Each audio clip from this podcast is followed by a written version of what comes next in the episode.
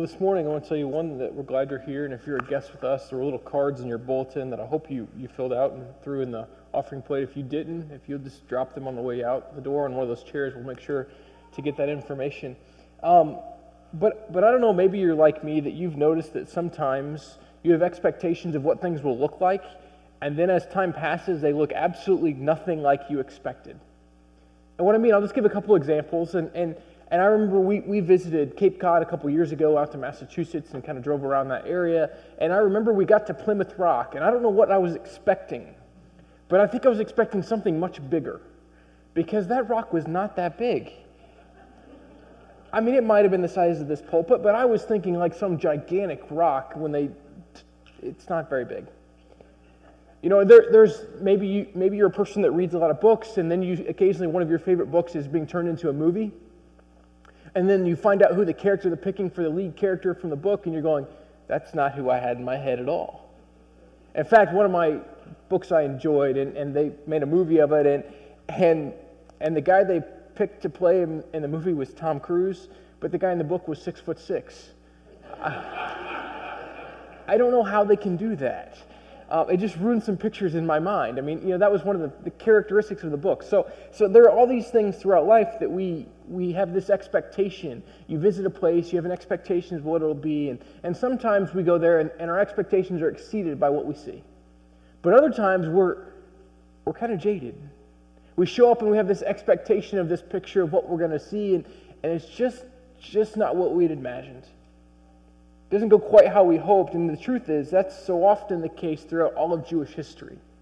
That their expectations, of the way God was going to work in the world, they had this expectation, this picture. And so often God worked in ways that were so total opposite of the picture they had in their mind. And we see that again and again in the words of Jesus. And so that's true for us this morning. They had watched, the Jewish people had watched again and again the way the, the empires of the world worked. And they were convinced that God's kingdom was going to come in those same kind of ways. But in fact, we see it doesn't. It came totally different. We'll talk about this in the season of Advent, that it came in a manger. It came unheralded in small ways.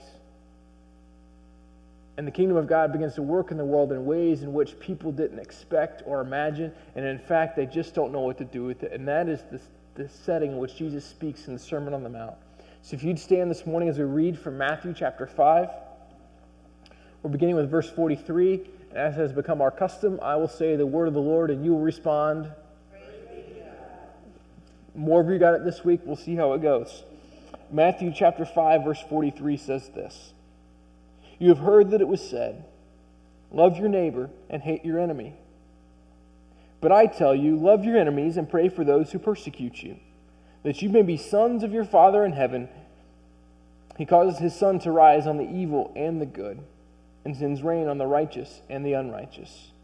If you love those who love you, what reward will you get? Are not even the tax collectors doing that? And if you greet only your brothers, that what are you doing more than others? Do not even pagans do that? Be perfect, therefore, as your heavenly Father is perfect. The word of the Lord. You may be seated.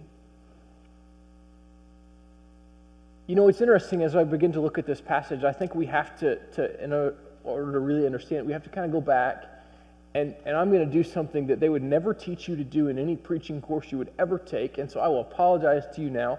I'm going to try to preach the entire Old Testament in just a few minutes. It's a lofty goal. Afterwards, you may tell me that was way too much and you put me to sleep. Um, actually, I'll know if you go to sleep. So I, I, I at least try to make eye contact with you. So I really will know that.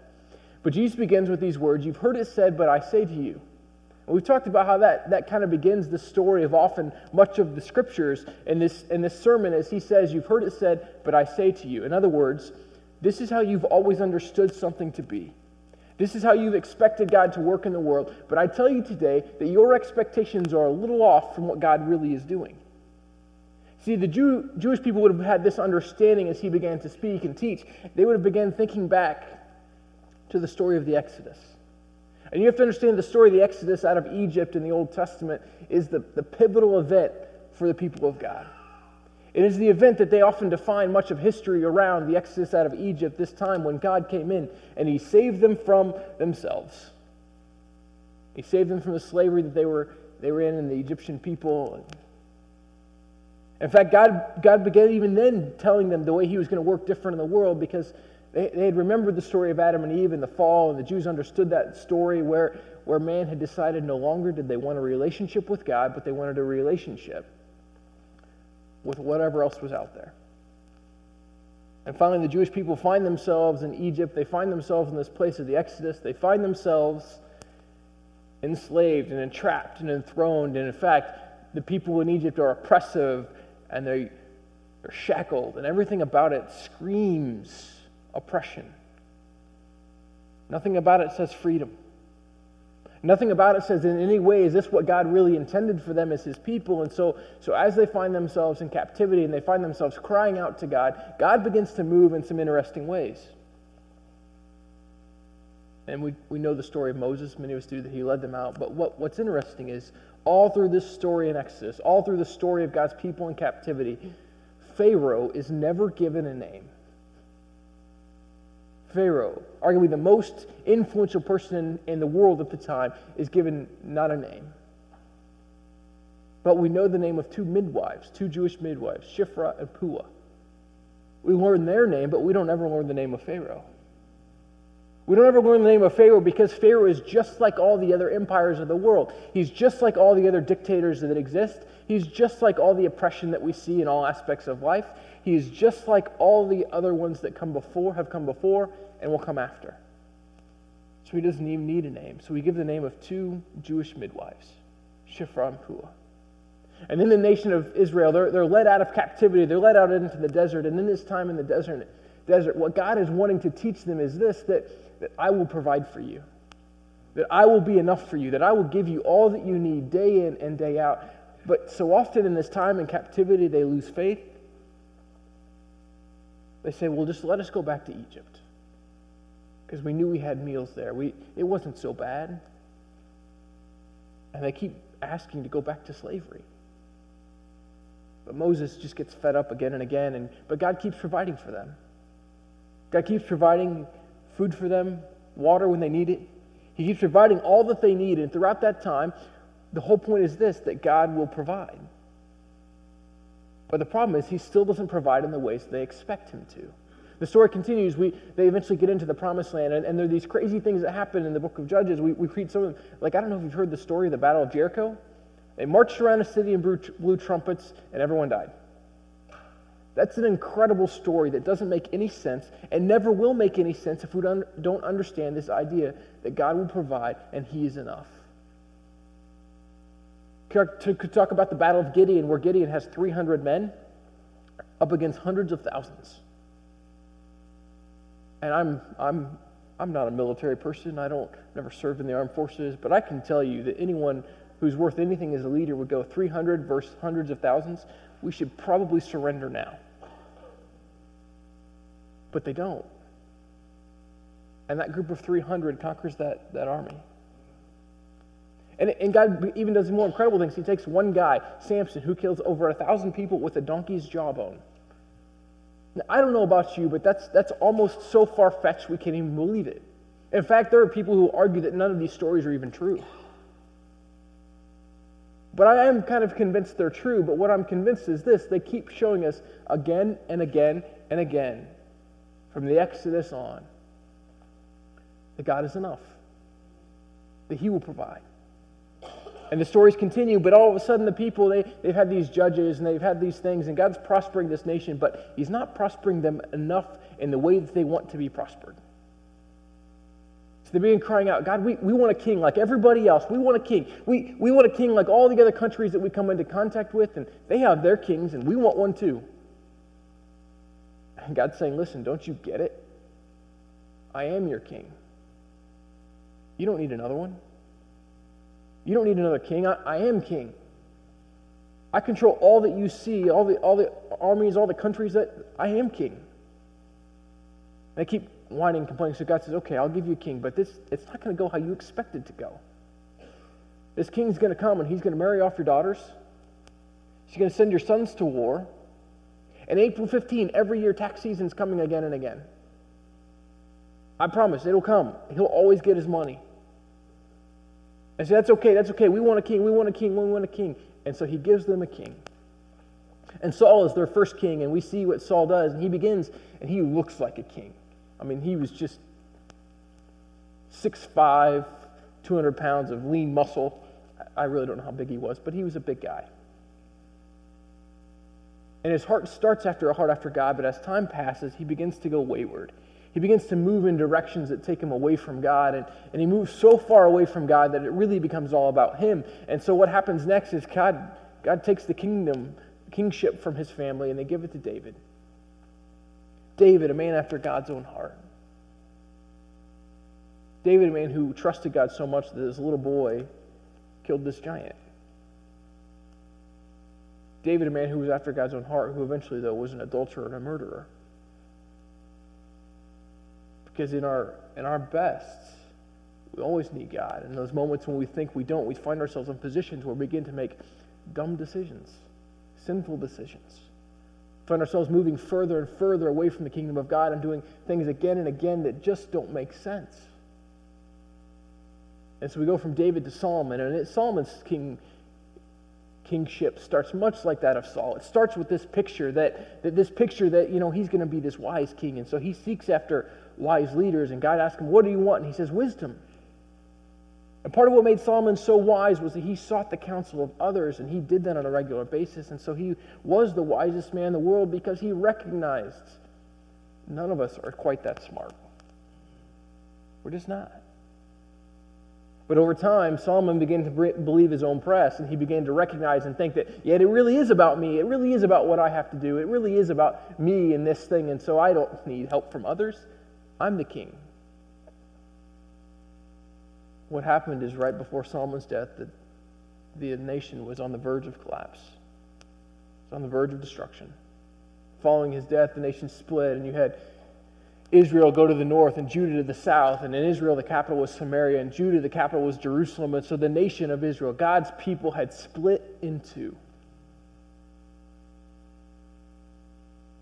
No longer was it the one people of God, that they were going to be the light to the world. No longer were they living in the image God had created for them. No longer were they the people that God desired for them to be. They had found themselves in a different place because one of the things you remember about Solomon, we, we've talked about this before, and you're going to get tired of hearing it, but I'm sorry, I think it's really important for us.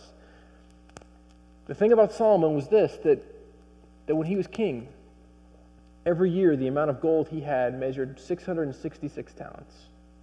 Every year. Now, I'm fairly certain that he didn't have 666 talents of gold every year. Um, I'm pretty certain it, it probably fluctuated. I mean, I doubt you have $666 in your bank account every year at the exact. I just doubt that. But what I'm convinced of is this is the reason that number is given is to say this that every time 666 is mentioned, it's a reminder to us that 666 will never be enough. Because in, in Jewish understanding, seven was the number of completion. So Solomon will never have enough gold. He will never have enough gold. He'll never have enough wealth. He'll never have enough money. In fact, the story is so interesting with Solomon because we talked about the, the, the, Egyptian people, the empire of Egypt, and how God said, Don't be like the Egyptians. So, what did Solomon do? He stored up chariots. Where did he get those chariots? From Egypt. Stored up horses. God said, What? Don't, don't build military outposts because I'll, I'll take care of you. So, what's he do? He builds military outposts. All the things that God said don't do, Solomon basically said, Yeah, I hear you, but as a king, that just doesn't make sense to, to do those things. And God's again saying to them, Listen, I've called you to be my unique people in this world. Trust me, because I am king, even of your king. And Solomon forgot that. And so Solomon really was the beginning of the end of the nation of Israel. And so that once they've split in two, they become become captive to various nations first the Assyrians, and then the Babylonians, and then the Persians, and then the Greeks, and then the Romans. And so much of the Old Testament writings are written in times of persecution, in times of oppression, in times when they're in exile. During one of those exiles, during the Babylonian exile, Daniel writes much of what we've read in the Old Testament, and we often read it in various ways. But in Daniel chapter 9, he says this When, when will be the time, Lord? When will be the time that you'll fulfill the 70 years you've promised that you'll set your people free? And God's response to him is not just 70 years, but 70 times 7. So 500 years later, 490 years if you want to do the math. But, but 70 times 7 years, half a millennium, a really long time away. And Daniel was referencing, I'm, I'm going to screw up some of you this week, and I was talking to someone about this earlier in the week, and I'm sorry, but he's referencing Jeremiah 29. Verse 10 says this that it talks about this idea that, that after 70 years, God's people will be restored and they will no longer be in exile. Verse 11 is the one that most of you know. For I know the plans I have for you, declares the Lord, plans to prosper you. Many of you could finish it. But what Daniel's referencing is those two verses saying, listen, your prophet Jeremiah said this, that you were going to bring your people out of exile. That we were going to take your people, and no longer were they going to be in exile. But when, Lord, when will you set us free? When can once again the nation of Israel be the people of God the way you intended for us to be? When can that happen again? Daniel, a man who recognized how powerful God was, who was led out of the lion's den, who, who was able to, to be faithful to God in the midst of persecution. Daniel is the one crying out to the Lord, and the Lord answers in half a millennium, in a really long time. And then we fast forward and I'm not going to go through it, but if I were to go through the genealogy of Matthew that, that begins, there's these different generations. And basically, if you were to add up the generations, you see that the fulfillment, the reason the genealogy exists, is to say that, listen, the fulfillment of the words of God to Daniel is this that when Christ comes, when Christ comes, I will come and I will redeem because the redemption that Jeremiah talked about, the redemption that, that Daniel talked about, the redemption they were looking for was a redemption that would turn all the things upside down in the world. That would make the kingdom of God the way it was meant to be. And they believed that with fervency beyond what they could, could understand. The problem was when Jesus comes, he doesn't come how they expect him to, he comes in a manger. He doesn't come as a conquering king. He doesn't come as one who, who comes riding in on a horse. In fact, he comes as a baby.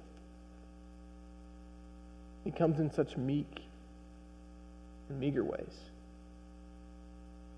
And he continues to, to, to, to put the people in a difficult position because when they say, well, you know, our understanding is the Messiah will come, he's going to rule and he's going to take over because what's the history that they understand? The Egyptian people, oppression, oppression, oppression, military might.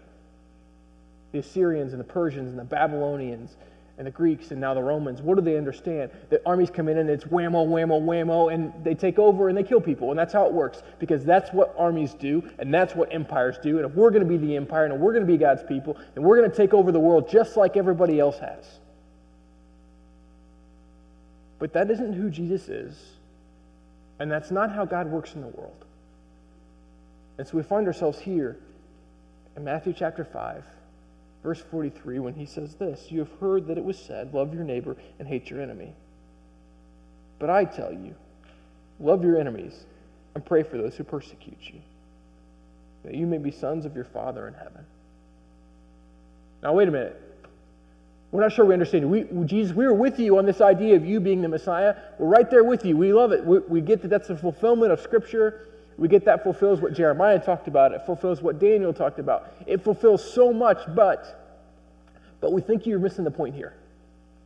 We're pretty sure you've got it wrong because you're talking about this idea that we're to love our enemies.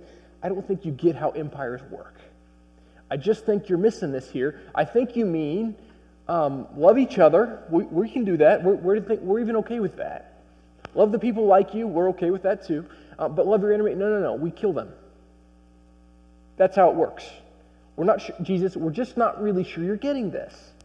Did you not pay attention to how it worked throughout history?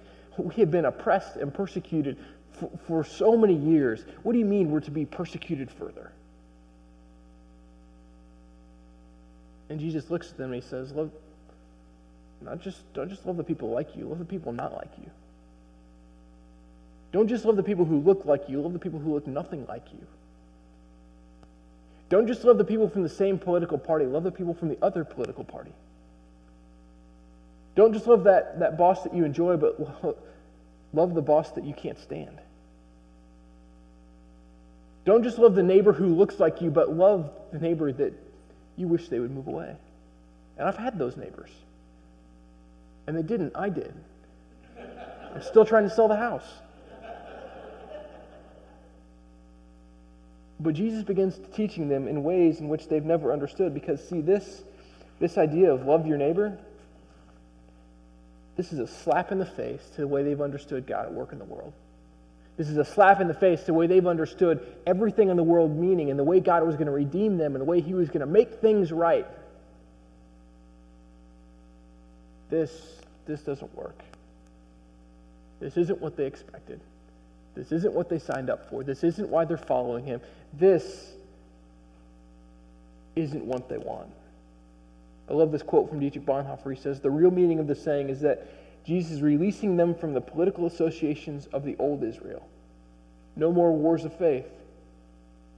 The only way to overcome our enemy is by loving them. The only way to overcome our enemy is by loving them. Well, that, that doesn't sound like fun.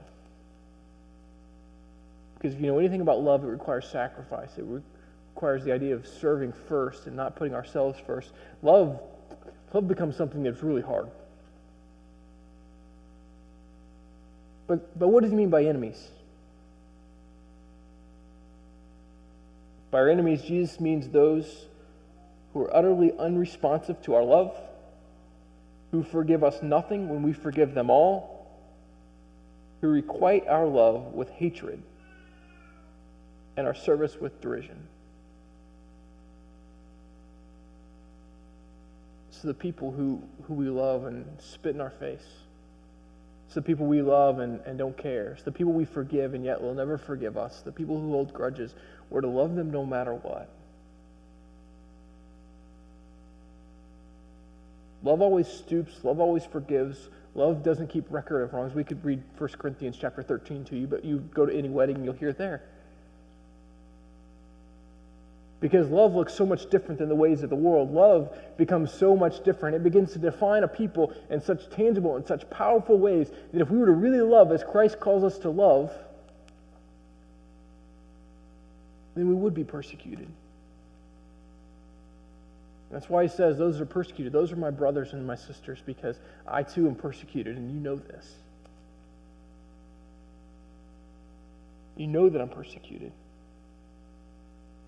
So, what does it look like for us? How do we begin to love in this kind of powerful way? I mean, I could use big and small illustrations, but one of the best illustrations I've ever heard of what it looks like when God's people begin to love as He calls them to love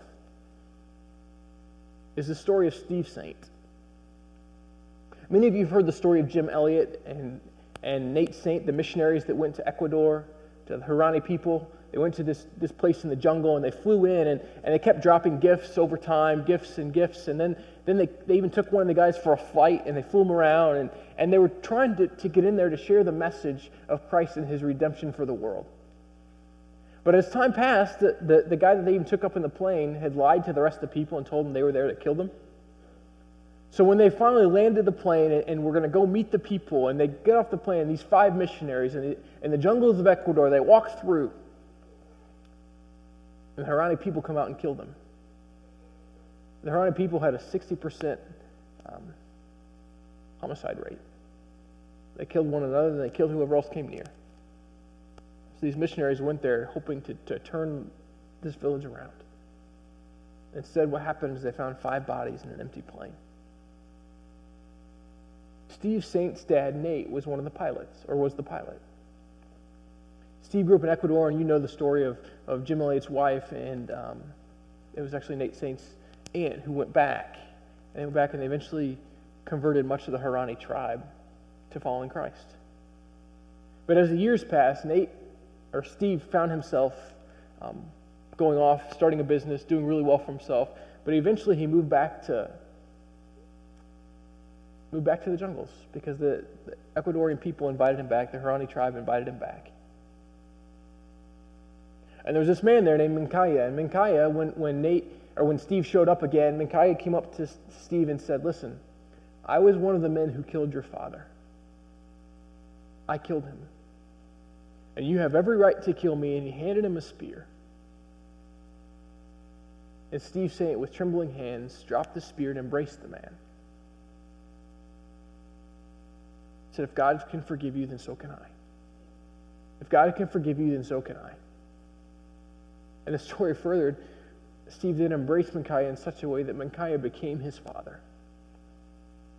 So the man who killed his father became his father and the grandfather to his children. Now, I don't know how to tell you that I don't even know what to do with that story because I can't put that into context. But if there was ever an enemy, I would assume it's the person who would have killed my parent. If there was never an enemy, I'm assuming it would be the person who took the, the father for my life that no longer was he able to see me graduate from high school or get married or have my first child. This man is one who took that from him and didn't give him an option to have any of that. But because of the way God calls us to love, he embraced this man and called him dad. And I can't put into context or into words what that looks like. I, I can't begin to say what to do with that. But I know this that's what loving your enemy looks like. Pray for those who persecute you. Uh, you've probably seen the newspapers recently or watched television in some way, but there's something going on with the Miami Dolphins, and, and some guy was treated badly. And I don't even know the whole story, and I frankly don't really care. But what I'm convinced of is this that bullying happens in every way, shape, or form in all kinds of places. And the people of God are called to respond with love and forgiveness again and again. You say, but that's not fair You're absolutely right. It's not fair. But, but what about retaliation? The whole point of Jesus' message here is this that my kingdom looks different than all the kingdoms of the world. They all conquered by destroying and by killing. But I tell you, my kingdom looks different. My kingdom, we say, love your enemies and pray for those who persecute you. My kingdom looks so much different that that's how the people in the world will come to know me because they will be turned upside down by the way my kingdom loves. And you say, but, but I don't want to. Well, probably he didn't either. There's nothing easy about this word for us. There's nothing easy about this idea to, Jesus furthers it when he says, Be perfect as your heavenly Father is perfect. I don't want to try to simplify that and make it easier than it is because frankly that's that's as hard as it gets. But he also mentions that God causes rain to fall on the righteous and the unrighteous alike. In other words, God, God loves people whether they follow him or they don't follow him. He loves them the same, and he calls us to do the very same thing to love people no matter whether they're like us, like us or not like us. And to be perfect is this to, to forgive always and to love unconditionally. To love our enemies. To pray for those who persecute us so that God can make us perfect because He is perfect. And we can't do that on our own. We can only do it by the power of Christ. And so we could tell you the empires of the Old Testament all the way through, the empires that exist even today. But what we're convinced of is the kingdom of God transformed the world by loving our enemies first and praying for those who persecute us. So that God can perfect himself in us. And that can only happen through the work that happened on the cross, through the redemptive power of Christ. And we gather this morning to celebrate that. But we gather this morning not to celebrate just the death on the cross, but we gather every Sunday to celebrate the resurrection that offers new life and new hope and a new chance for us to be His unique people in this world. And that is the call for us in this passage from the Sermon on the Mount to love our enemies, to pray for those who persecute us, to be sons and daughters of God, to be siblings of Jesus, and to be perfect as our Father calls us to be perfect. And we only do that through His redeeming power and the work of the Holy Spirit. Father, help us today to be your unique people, to be your people transformed by the work of your Spirit and the work of your grace, to be a people who are unique because of the power that you have for us, that we can only get through you and the work of your Son, Jesus. Help us this day to be faithful to your call. Help us to love our enemies even when it's not easy. Help us to be your people who can forgive quickly Father, will you guide us to be your unique people in this world?